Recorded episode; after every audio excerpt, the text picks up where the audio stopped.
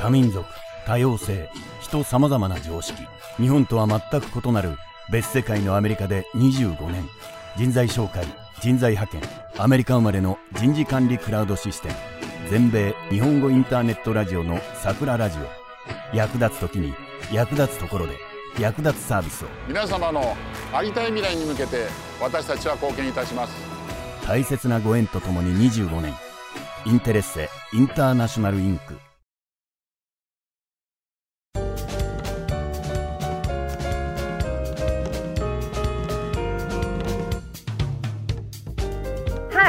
ケイカオキです。皆さんお元気ですか？ニューヨーク5番街トークの時間です。今の旬の方々やビジネスの話題を通して世界を見つめてみませんか？お相手は美容とファッションスペシャリストマサミリバマンさん。では早速始めましょう。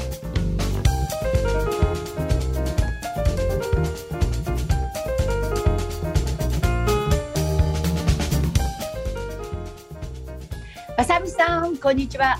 こんにちは、けいこさん。どうですか、日本の感じは？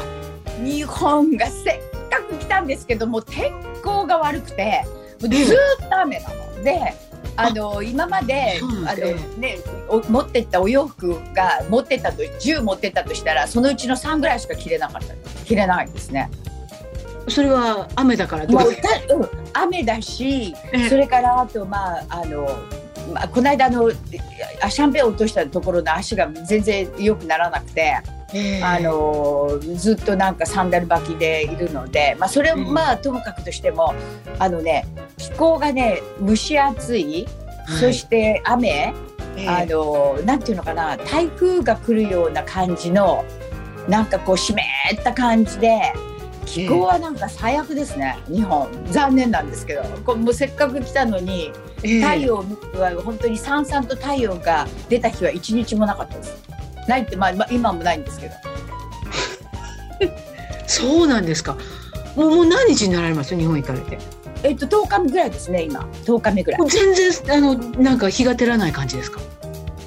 照らないんですよ。不思議ですよね。梅雨時じゃあるまいし、なんかね、まあ、世界的にあの気候がおかしいですよね。ですけどあの本当にあのなんかね曇りでどんよりしてて、はい、で途中から夕方になると雨がパラパラパラと降ってきて、えー、止まったりとか、まあ、大体曇りですね、えー、曇り。はあ。雨が降らない場合は曇り。で結構ですお天気はそうなんですけどこの間ほら焼き鳥食べたっておっしゃったじゃないですか。はい。あの他はどうですか？うなぎだとかあの日本に食べ物はね、うん、たあのお食事に関しては日本は最高。もうそうですよね。本当に最高。それでね、とにかく今、あの円安なんじゃないですか。円安。で円安のおかげで、とにかく何でもなんか安く感じて、ニューヨークから日本に来ると、えー、こんなに安くてもいいのかなと思うぐらいに。もう大体もうあのお昼なんかは、はい、もう800円とかそんな感じですよ。800円って言ったらだけ6ドルぐらいでしょ ?6 ドルだったらスタバのあれじゃグランデとかじゃないですか？本当なんですよ。えー、もう本当なんですよ。それに、えー、あの、まあ私がそこ入るわけじゃないんですけど、看板が出てるじゃないですか。看板というかサイネージがね。えー、そうすると例えばあの、えーと、とお蕎麦とチャーハンとかそうセットになってて例えばなんか、ま、あのとかそういうのがもう800円とか700いくらとかね。すごいですよ。もうびっくり。だからあのあのまあでもマッサージもね、ええ、今ニューヨークだったら大体1時間100ドルから120ドルですよ。まあまあ、でチップあるんですよそれプラス。それプラスチップ。ええ、だから大体1時間のマッサージが1万、まあ日本円でいうと1万6,000円とか。えー、今何円ぐらいになるんですけど、こっちは1時間のマッサージが3500円ですよ。え？3500円って何ドルですか ?25 ドルぐらい25ドルで、ちゃんときちっとした幸せ。で、ちょっと。きれいっていう感じですよ、それ。え？で、普通の。えででそういうなんていうかなそれはちょっとチェーン店みたいなところですけど、まあ、普通の指圧っていうので1時間大体6000円ぐらいですよ。3分の1ですよ、すね、3分の1。そう。もうだからみんな日本にやっぱり行きたがるわけですよね、それはね。そう、えー、そうです。じゃあ、であのあの天候はほら、結構そんなに良くないかもしれないですけど、そういう意味では、なんか満喫できそうですよね、それ以外のところ。そうですよね。まあ、あの食お食事もそうですし、ええだからあのまあただあのまあ全体的にね、ええあのなんか特にこのニューヨークからとか、まあ、アメリカに住んでらっしゃるからみんなそうだと思うんですけど、まあ、いろんなあのこう、えーっとほら細かったり高かった背が高かったり太ってたり、こういろいろこうバラエティーがあるじゃないですか。はい。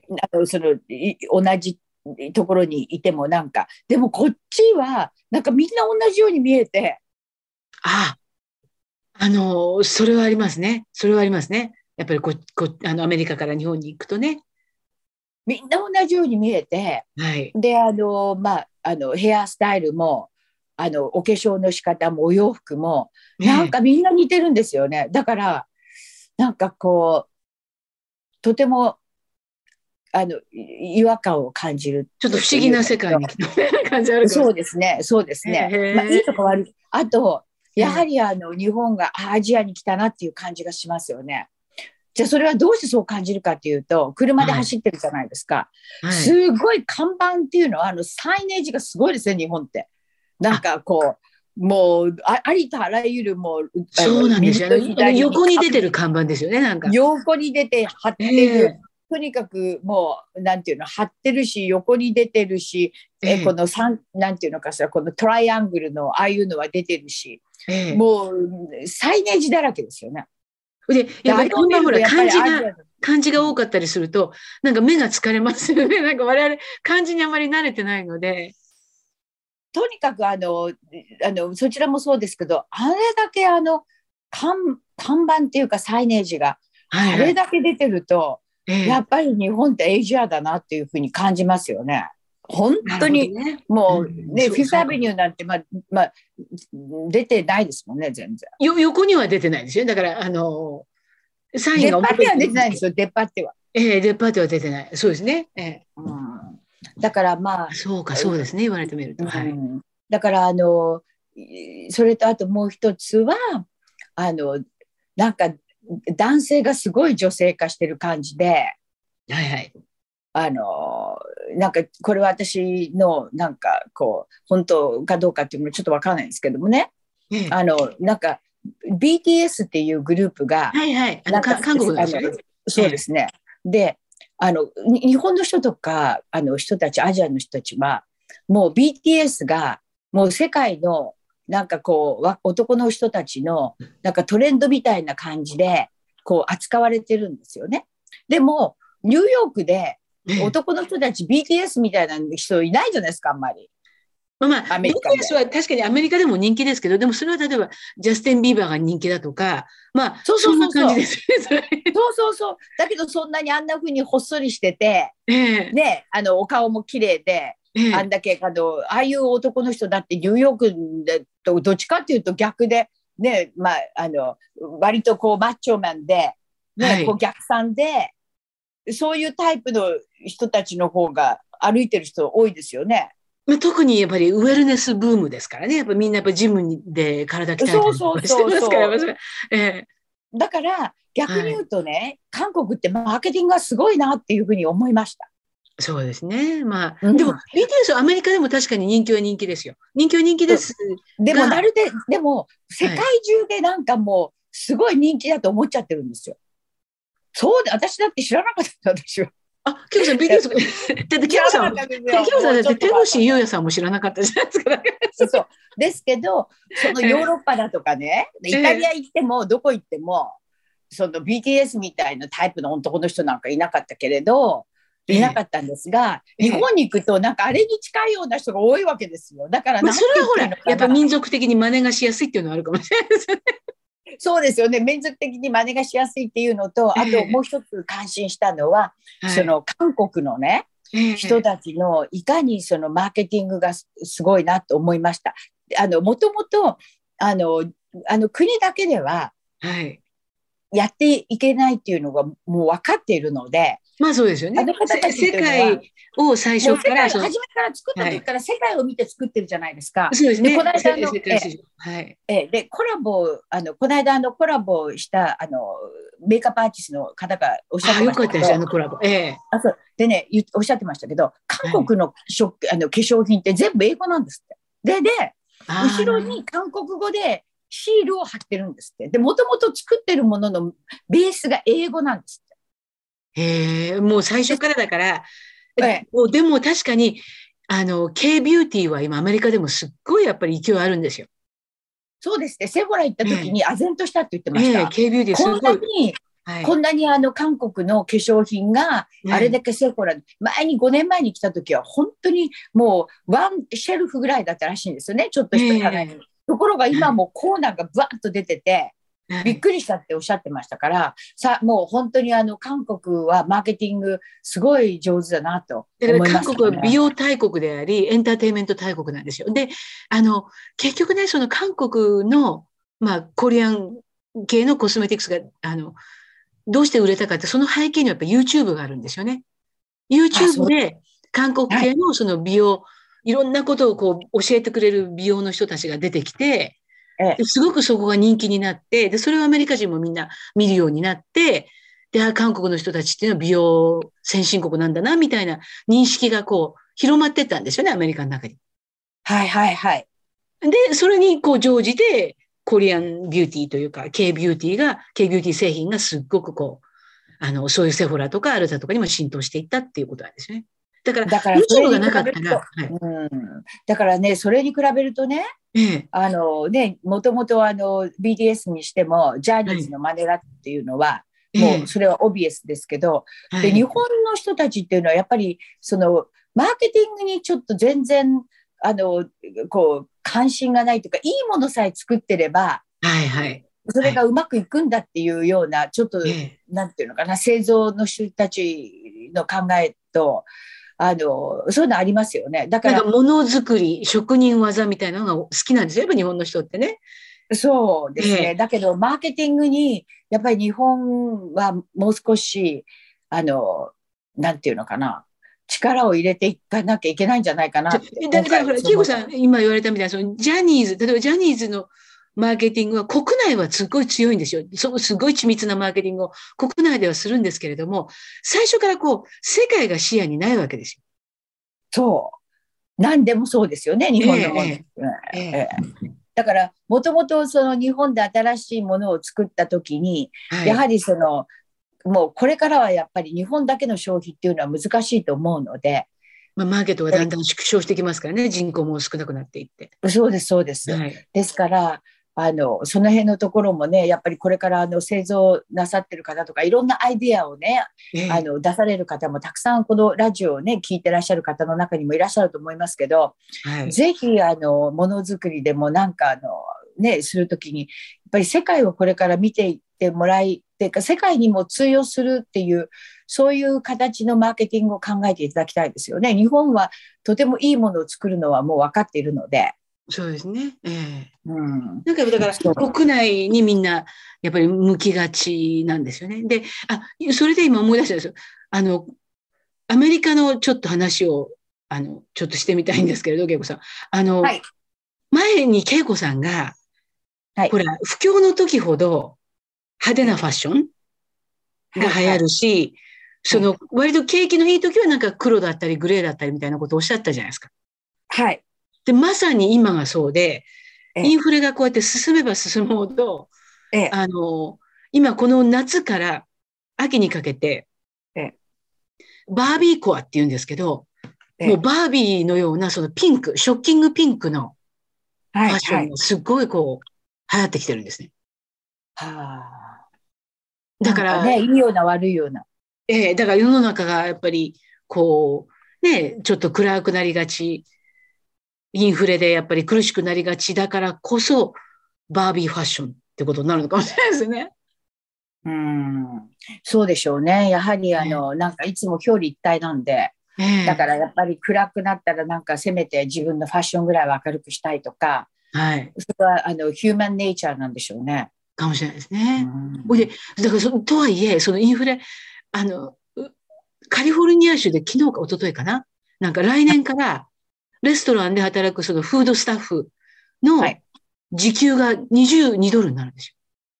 ふう、すごいですね。すごくないですか？ってことは、レストランのオーナーの人たちにしてみたら、えあの、結局今供給、いろんな供給不足があるわけですよね、原材料の。はいはい。で家賃の高騰。